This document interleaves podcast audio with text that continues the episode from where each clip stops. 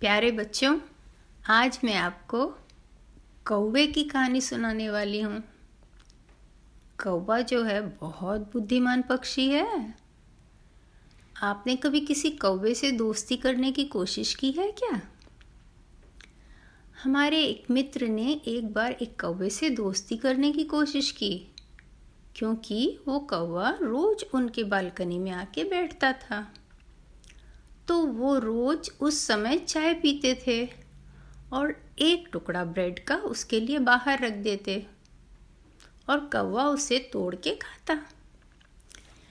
एक दिन उन्होंने थोड़ी सी चाय भी रख दी बाहर और कौवा के सामने ब्रेड को चाय में डुबो के खाने लगे।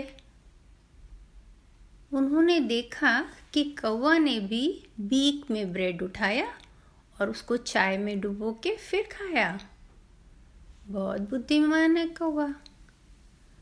तो चलो, हम अब उसकी कहानी शुरू करते हैं। एक दिन एक कौवे को बहुत प्यास लगी। पर दूर दूर तक कहीं भी पानी नहीं दिख रहा था। इतना ऊपर उड़ा आकाश में वो कि चारों ओर कहीं तो पानी नज़र आए। पर कहीं भी पानी नहीं था। अब क्या करे वो?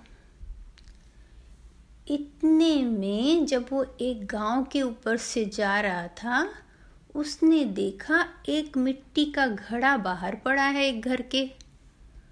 उसने सोचा, इसमें तो पानी ज़रूर होगा। तो वो जल्दी से उस घड़े के पास गया, घड़े के ऊपर बैठा। उसने मुँह का चोंच अंदर डाला। पानी तो था, लेकिन बहुत नीचे था। अब क्या करें, कैसे पिए? कौवा बहुत बार कोशिश किया, मुँह नीचे करके बीक अंदर डालने की, लेकिन फिर भी घड़ा के तल तक उसका चोंच नहीं पहुँच पाया। अब क्या करें? कौवा ने सोचा, कुछ तो करना पड़ेगा। तभी उसको याद आया कि एक बार उसकी मम्मी ने बताया था, अगर पानी बहुत नीचे हो तो हम उसमें पत्थर डालेंगे तो ऊपर आ जाएगा। उसने तुरंत उसे आजमाने की कोशिश की और पास में जितने छोटे छोटे पत्थर थे जो कि वो अपने चोंच से उठा सकता था उठा उठा के फटाफट उसमें डालना शुरू कर दिया। उसने देखा वाकई पानी थोड़ी ऊपर आई। उसने फिर उसमें थोड़े और पत्थर डाले। फिर और थोड़े पत्थर डाले। फिर और थोड़े पत्थर डाले।